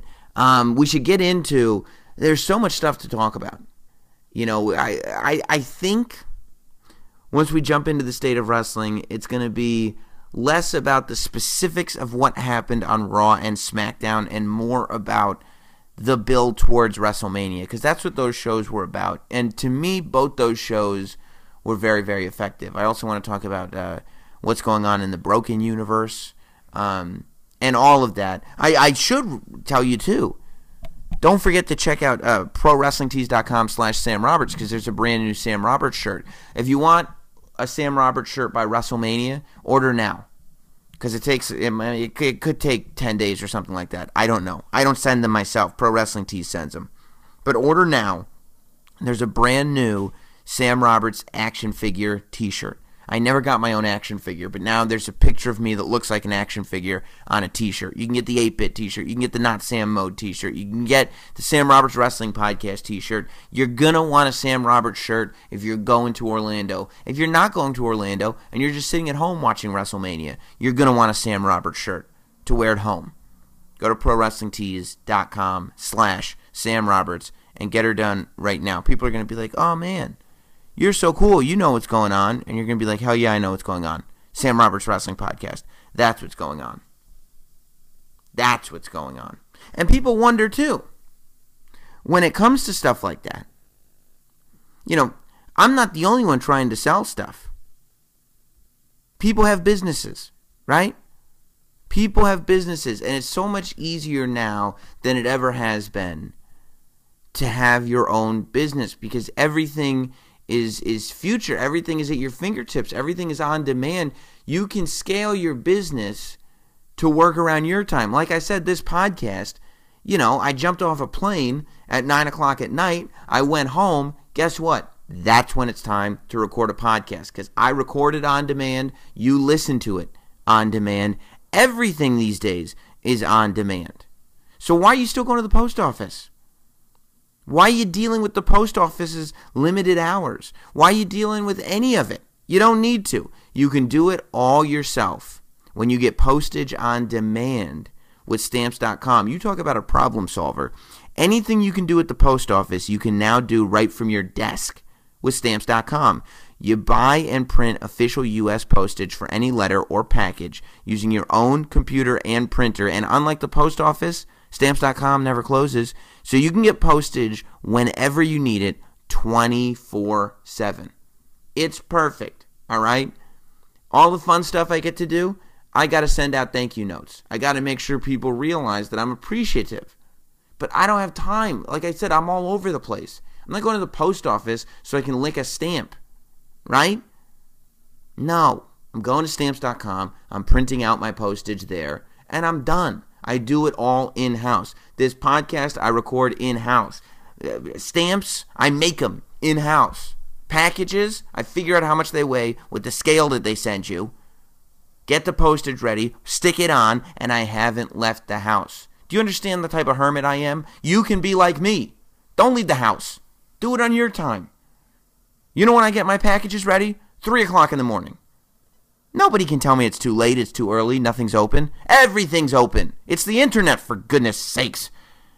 Oh my gosh. You're going to love Stamps.com, just like I do. Right now, use my code, SAM, S-A-M, for this special offer. Wait till you hear it. It's a 4-week trial, and it includes postage and a digital scale. Okay, so they're going to take care of you. It is so easy. If you find yourself at the post office with any kind of regularity, this is exactly what you need. It's a 4-week trial. Don't wait. Go to Stamps.com. Before you do anything else, as soon as you get to the website, click on the radio microphone at the top of the homepage and type in SAM, S-A-M. That's Stamps.com. Enter code SAM, and that's how you're going to get postage. That's how you're going to get the digital scale. Don't wait. Stamps.com. Enter code SAM. Stamps.com, never go to the post office again. Unless you listen to this podcast on your way to the post office, in which case just drive to the post office to let them know you don't need them anymore because you got Stamps.com. All right, enough of that chicanery. Let's get into it this week with State of Wrestling. It's now time for this week's State of Wrestling. Welcome to the State of Wrestling. Whoa. So where to begin? I guess we should go chronologically. We'll get to the build-up to WrestleMania, but we should probably start with TNA, right? Because that happened the longest time ago. I watched Impact last week because it was kind of like a rebirth, a rebranding, maybe? It was the end of TNA. It was the beginning of Impact as a strict, which is something that they should have done years ago. The idea that it was still like... It was called Impact Wrestling, but it was kind of TNA. It was so confusing. And the name TNA just, I mean, in 2017 sounds so corny. So that's the right move. To just call it Impact Wrestling is what it should be. But this is something that I said months ago at this point on the podcast. It's got to mean something. Impact Wrestling has to make an impact. It has to mean something. There has to be something different about it. Like, it has to be like WWE is this. It's entertainment because it doesn't make this type of an impact. Whether it's saying stuff that culturally resonates, you know, like whether it's promos that or storylines that people are forced to talk about, whether it's more hard-hitting action, like literally fists and faces making impacts with each other, whether it's making an impact on the wrestling community because there's a lot of surprises and directions that you didn't see happening. But there's not that thing that explains what Impact Wrestling is. It's the way everything is in this world. Remember when we were talking about Dolph Ziggler before this incarnation of Dolph, when he was the good guy on SmackDown and a little bit lost, the question was, who is he? What is he? I don't understand what's going on. How can a show-off be a nice guy? It has to be clear. Like, dumb it down. We watch wrestling as an escape. We watch wrestling to get away from everything else that's going on. The last thing we want to do is sit there and think. You know, the last thing we need is some cornball who doesn't watch the show come in and be like, well, what makes this Impact Wrestling? And then we have to look like fools because we can't answer the question. It's got to be easy. Well, what makes Seth Rollins the architect? Well, he built the Shield. Oh, that's why they call him that. You know, why is The Miz awesome? Because he's full of himself. He's a Hollywood guy. Oh, why is The Undertaker the dead man? Because he's not alive. He's not breathing anymore. He's dead. Oh, I see. What makes Shawn Michaels a sexy boy? Well, first and foremost, he's not your boy toy. Oh, okay, that makes sense to me. Why do they call it Impact? I don't know. It's just a word. They need to do better about branding Impact, right? Like, when ECW was around, there was no question why it was called Extreme Championship Wrestling. What's extreme about it? Well, everything. Even WCW. When Nitro first popped on the scene, it was different. It was like, whoa. Oh, I get it. Nitro. It's like fuel injected. And that's how it felt. Whether you liked it or not, I was more of a Raw fan. Even Raw. The name Raw. They came on, and it was Macho Man, Vince McMahon, and Rob Bartlett. Uncut, uncooked, uncensored. It was Raw. It's Raw. And I understood what it meant. There's nothing about Impact that makes more of an impact than any other wrestling promotion. Ring of Honor is more Impact Wrestling than Impact because it looks like it hurts more on Ring of Honor than it does on Impact Wrestling. So I think that needs to be established. And then there are little things like it wasn't a rebranding at all. Like they lost key talent and they brought in Alberto Del Rio and Zeb Coulter and Bruce Prichard. And I mean, everybody knows I love Bruce. He's a friend of mine. But I was watching it going like, so I don't understand. Is Bruce Prichard in charge of Impact Wrestling? Is Zeb Coulter in charge of Impact Wrestling? I mean, Dutch Mantel? You know, it was like these guys were just coming out and being like, hey, I'm here. And I'm like, yeah, but what are you doing here? You know, I felt like I needed to come in and run the company for them. Somebody, that's what said, that should be a character. They should hire a consultant. And this consultant character should have to line up Dutch Mantel and Bruce Prichard and Josh Matthews and Jeremy Borash and everybody and say, what is it exactly that you do here? And Dutch Mantel has to be like, I'm a people person. Because I don't know what everybody's role is. I like that Josh Matthews is a bad guy. I like Josh Matthews as a person. Everybody knows that, I think, by now.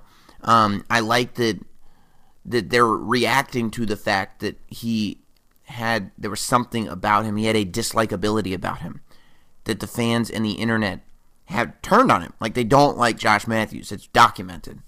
So they're like, okay, let's make him a bad guy. Let's play on that. And I like that. But at the same time, you know, when I'm watching a new tag team and I'm listening to Josh and Jeremy argue with each other the whole time, it's kind of like, what about, you know, everybody else on the show? It's honestly similar to what was going on in WWE when Michael Cole had that run as a bad guy, where it became a distraction from the show. It's like it became this thing that was so omnipresent because, who was it? Remember when Taz was on the podcast a few weeks ago and I asked him about wrestling Jerry Lawler and he said he liked wrestling Jerry Lawler because Jerry was on commentary, which meant that his storyline with Jerry Lawler could be prevalent throughout the show because Jerry would sneak in his jabs. Well, when you have commentators, whether it's Michael Cole and Jerry Lawler or whether it's Josh and Jeremy, and they're at odds, and they're both sitting at that commentary table, it becomes this thing that takes over the show, and those of us that are fans, like there was more attention paid to Jeremy versus Josh than to Bobby Lashley versus Alberto Del Rio. And where does EC3 fit into that?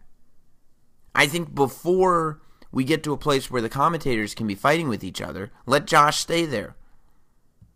Before he starts fighting with people, we need to really establish what is going on in the ring. And if we're going to introduce new talent, And if we're going to bring in previously established talent and start new storylines, somebody's got to be there to set it up. Because Josh does have credibility. And Josh is not a bad play-by-play guy. And, you know, if he's just sitting there just insulting Jeremy Borash the whole time, it makes it hard for me to take him seriously. So that was one. And then the other issue that I had with TNA was, so we know, so the one thing that works about the Josh Matthews thing for me is that it's real life. And I like when there's that thing where, like, Josh Matthews works as a bad guy because fans really don't like him, and they're enjoying not liking him. So he's doing his job effectively. But why not take that same philosophy and bring in the fact that the exit that the Hardys have had from Impact Wrestling has not been pretty? Bring in the fact, you don't have to literally say, hey, we're having a legal battle over who owns the idea of being broken. Like, you know, maybe you don't need to get into the minutia of that. We're trying to claim ownership over Matt Hardy's funny voice and bleach for his hair. Oh, okay. So what if Matt Hardy just has a funny voice, but he's not broken, but it still sounds like that? No, he's got to sound a little different. Okay, a little different, but not a lot different. Well, he can't be broken. Well, what if he's not broken, but he's, like, worn out? I guess that's okay. I don't see how you could win a lawsuit and own the broken character, especially since Matt Hardy is a performer. It's documented, created it, and did it in his house, and almost did it separately from the show. It felt separate from the show. And it just doesn't seem like they're going to be able to maintain jurisdiction over that character. But the Hardys leaving Impact became this storyline, which gives them credibility.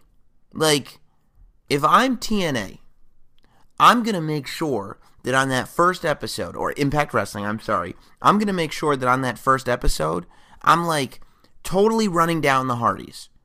You know, I want to make it seem like Decay, who I love, by the way, as a team. I want to make it seem like Decay is such this strong force that they have just dismantled the Hardys. They've chased them away, and that anybody that takes the Hardys seriously right now is a joke. Like, I need to watch Impact Wrestling, and I need to be made to feel like the fact that Ring of Honor would put their tag team titles on the Hardys is the stupidest thing you could do. Because right now, I'm like, oh, cool, the Hardys are the Ring of Honor tag champions. I want to see what's going on in Ring of Honor. And the broken storyline still maintains, because you're like, what? These guys got zapped in a time machine and they just lost the tag titles? To me, that's saying, okay, where did the Hardys land? And where did they land? Ring of Honor. Well, I'm going to follow them there because this was one of the most interesting storylines on TV. Instead of just pulling back the curtain and being like, you know, Matt Hardy's old, Jeff Hardy's old, that's old news. Look at this new team, look at this thing. You could talk however you want. Bring on... Remember when Bret Hart left WWE? They brought out a midget with a Bret Hart mask on him. Bring out a midget in a Matt Hardy coat. Do something. Something to humiliate them.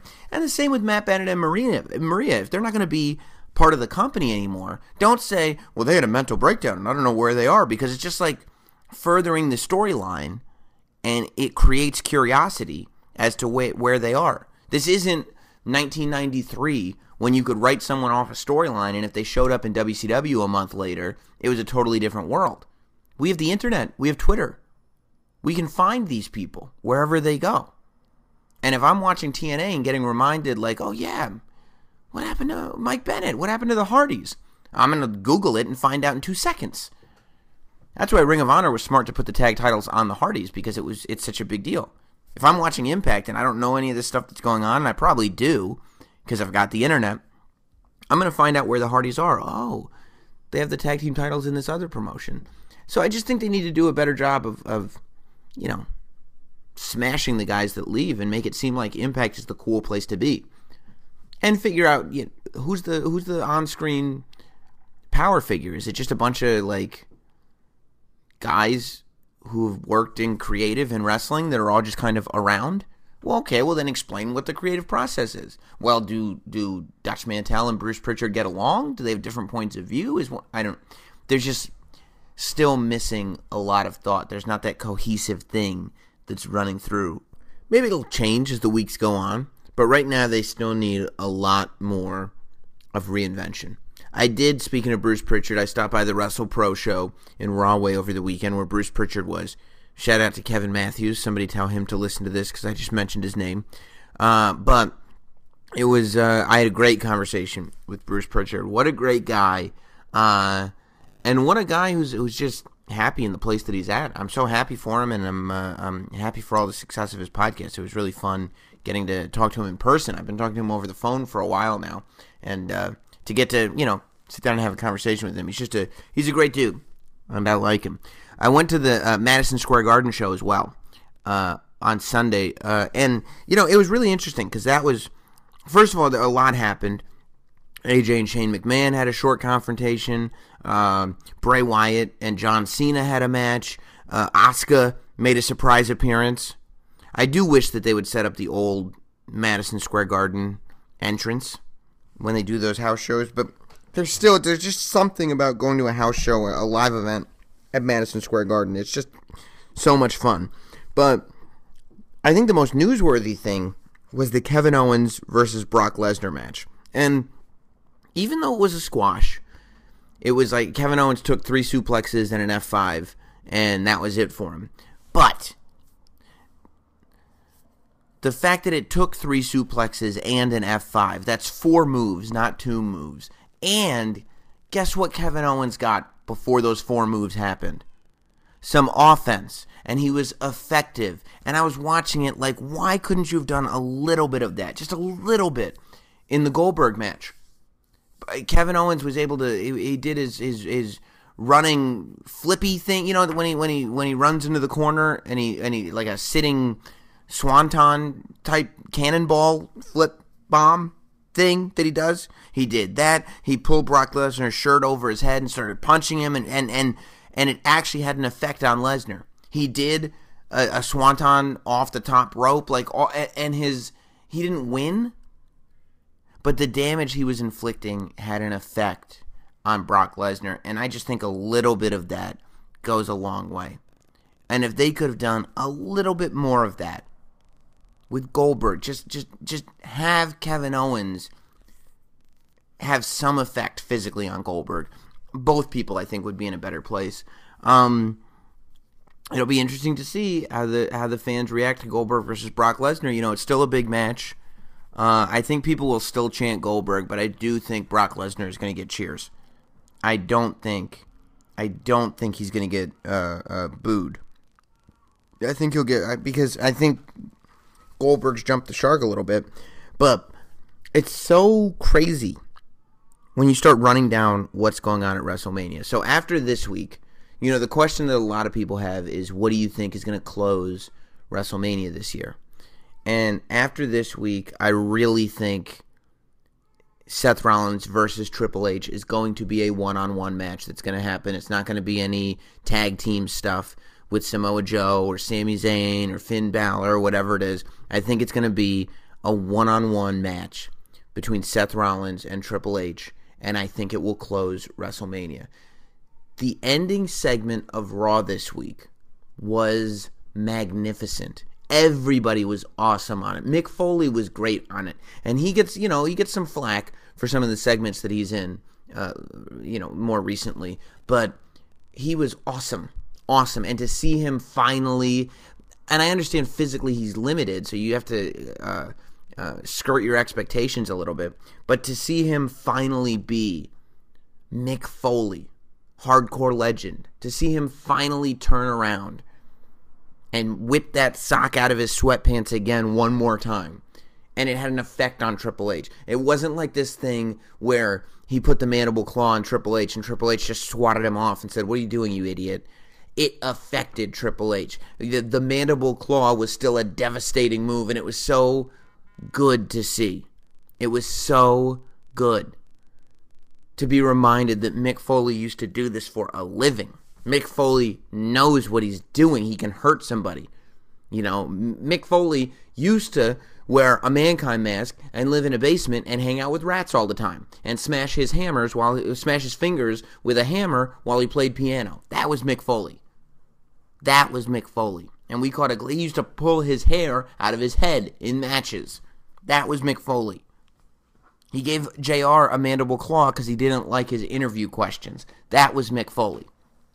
So to see that come out and not, you know, the whipping boy as much was so super cool. And well done, and it was a nice twist too, because I was looking at my Twitter, as I tend to do, and I think we all were thinking Mick Foley's going to fire himself, and when he fired Stephanie, it was like, yes, you didn't see it coming, where is this going, Mick Foley's got balls, it was all these things, and then Mick Foley and Triple H are fighting, and you're like, where's this going, and Seth Rollins comes out, and it was just, I loved it, I loved every bit of it. I think there, but and some people said that was the only good part of Raw, and I disagree. I'm into the Undertaker, Roman Reigns story. I thought it's always, you know, the Brock Lesnar Paul Heyman promo was the Brock Lesnar Paul Heyman promo, and it works, and it's not terribly different from what we've seen before, but it still works to me. It was cool to see Shawn Michaels, and you know. Another conversation that I was having with X-Pac while I was out in L.A. this week was we kind of both agree that the obsession over, like, an official heel turn, right? Like, from this day forward, Roman Reigns will be a bad guy. From now until the end of time, he will be known as a villain, Roman Reigns. As opposed to just taking that character, tweaking it a little bit, and doing some stuff that's kind of heelish. The stuff that Roman Reigns is doing now is stuff that we've wanted. The stuff that he's doing now is like he's developing an edge. He's putting a chip on his shoulder. He's not being cheesy. He's doing heelish stuff. And he's representing that voice of people who don't want to see legends in the ring, that want to see today's superstars prospering. That's the story with Roman Reigns. The story with Roman Reigns is that he does not buy that The Undertaker just gets to have this as his yard for as long as The Undertaker wants. As far as Roman is concerned, it's his yard. In Roman Reigns, in the character's mind, since he has dominated WWE, he has no reason to believe that The Undertaker is going to be able to come in and dominate him. And he shouldn't. You know, if it's 1999 and who at that point, and Randy Savage comes back to WWE, you think Stone Cold is going to be in awe of Randy Savage? No. He's going to flip him off. He's going to drop a stunner. And that's somewhat what Roman Reigns is doing in a different way. You know, and it's a different show now and there's different things that they're trying to accomplish, but this is Roman being a kind of a dickhead. And people have wanted him to be kind of a dickhead for a long time. And it's to me, it's working. It's real. It's not like, you know, this sort of goofy, like, oh, now Roman Reigns is going to give him a low blow, and that way you'll know, oh, he put on brass knuckles. That's only a heel puts on brass knuckles. Like, it's something that maybe has a little more depth than that. That it's like Roman is unimpressed with The Undertaker. That's one of the most heelish things you can do, isn't it? Isn't not respecting The Undertaker and just deciding that he runs this place? Isn't that like one of the most villainous things you can do in the world of WWE? I would think so. And because of that, if he gets booed at WrestleMania, it makes sense. They've put Roman into this position where if he gets booed, it makes sense. Which is the whole reason you would want him to be a bad guy, because we're booing him anyway, so he should be a bad guy. Well, he's giving us reason to boo him. Because as much as everybody says, you know, we don't want the legends, we want the new guys, everybody loses their mind when The Undertaker comes out because he's the man. He's the coolest dude ever. So yeah, of course. But I like this story, man. I like this story. And it's not just, you know, in this story, The Undertaker called out Roman Reigns. In this story, The Undertaker challenged Roman Reigns to the WrestleMania match. Roman Reigns doesn't even care about The Undertaker. Roman Reigns didn't ask for The Undertaker WrestleMania match. The Undertaker looked at the WrestleMania sign before Roman Reigns did. The Undertaker's not coming. Roman Reigns isn't coming out and being like, I have to prove something. I have to beat the best. Roman Reigns is coming out going, hey, Undertaker, why are you coming out when my music is playing? Hey, Undertaker, why are you stealing my TV time? Undertaker, what are you doing here? Nobody invited you. This is my ring. Go home. Roman isn't saying, let's fight at WrestleMania. He's saying, beat it. This is my time. And I don't know, that to me is what Roman should be. That's who Roman should be. I think that's who Roman is as a character. That's the Roman Reigns that we should be looking at. And I think he is coming out. Maybe it's not in such a direct, you know, now I'm bad, before I was good. But there's a reason to boo, but there's also a reason to cheer, you know. And that might be where it gets confusing, that you may say, well, if you're not on The Undertaker's side, you're a bad guy, and boo, I love The Undertaker. Or, he's kind of right. I'm kind of ready to see somebody from this generation prosper. So I enjoy this story. And I think it's been cool. So, and Jericho versus Kevin Owens still has my attention as much as ever. Again, I mean, I think that this played out. So here's what we're looking at with WrestleMania. For the first time that I can remember, every match has real meaning. And there's a card full of one-on-one matches, which rarely happens, right? You're talking about Triple H versus Seth Rollins, which, as I said, I think is my pick for closing the show. That's the match that I think is going to happen, and that is my pick for closing the show. You've got Brock Lesnar versus Goldberg for the Universal Championship. And, like, before we all lose our minds about this being for the Universal title and Brock Lesnar's just going to go away, what if Brock Lesnar loses it the next night on Raw? Keep in mind how the WWE calendar works. WrestleMania is the end of the year. The end. The Raw after WrestleMania is where we set everything up going forward for the year. WrestleMania is a climax. Raw after starts to bring everything forward. That's why it's so much fun. So, I'm interested. They're not just going to do the same thing over and over again. They never do. Well, they don't usually. Sometimes they do, but they don't usually. So, one would have to think that something, whether it's Brock Lesnar retaining or so, or new, there has to be a new challenge for Brock Lesnar popping up the Monday after WrestleMania, 24 hours removed from WrestleMania. And that is a new story that's going to be told. To me, that sounds interesting. A lot can happen. And I still love Brock Lesnar matches. I get excited when Brock Lesnar wrestles. So the idea that there's going to be a new challenger, whether it's Samoa Joe, whether it's Kevin Owens, whether it's Finn Balor, whether it's Roman Reigns, whether it's any of these people. Maybe not Roman Reigns because we already saw the match, but whether it's any of these people, Seth Rollins even, as a good guy. There's a lot of directions to go in with it, so I'm not too down on it. Of course, Roman Reigns versus The Undertaker, Chris Jericho versus Kevin Owens, which has the potential, I think, to be the show stealer. They set up the tag match. That's not one-on-one, but it's Carl Anderson and Luke Gallows versus Enzo and Cass versus Sheamus and Cesaro. Austin Aries versus Neville, as I said last week. That may be the most productive injury that's ever happened to anybody, because now you've got a cruiserweight WrestleMania match that people actually care about.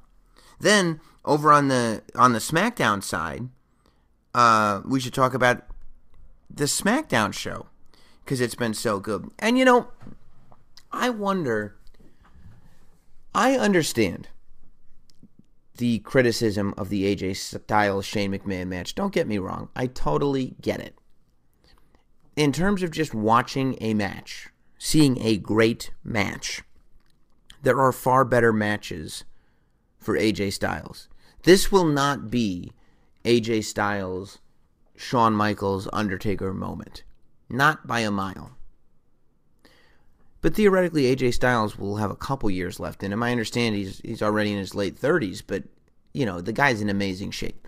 It doesn't seem like he's on his last legs. It seems like he has hit his peak right now. And he's walking in. I'm not going to complain about Bray Wyatt walking into WrestleMania as the WWE champion ever. Ever. Ever. And I'm not sold on an AJ Styles Bray Wyatt match either. I just don't, think that that's the match. I don't know who. There's a ton of people. I think, AJ Styles versus Undertaker could be cool. Eventually, I'm sure we'll see an AJ Styles versus Finn Balor match. AJ Styles could have AJ Styles had an amazing match with Randy Orton. That could be your WrestleMania main event. There's a lot of things you can do with AJ Styles. But the fact is that this Shane McMahon, AJ Styles story is really being told well. Like, you can't watch SmackDown and tell me that you're not interested in what's going on between Shane and AJ. And to me, if you've got a great story going into WrestleMania, it's a one-on-one match. It's not like AJ Styles is part of this clique that's beating up this other clique and blah, blah, blah. It is a specific problem between AJ and Shane McMahon. Now, even though AJ got fired, he is going to wrestle Shane McMahon at WrestleMania. So, I just think that, look, the dream would be for Daniel Bryan to come out of retirement and for him to have an AJ Styles match. That would be the dream, but that's not happening. So instead, you've got this match where Shane's going to give it his all.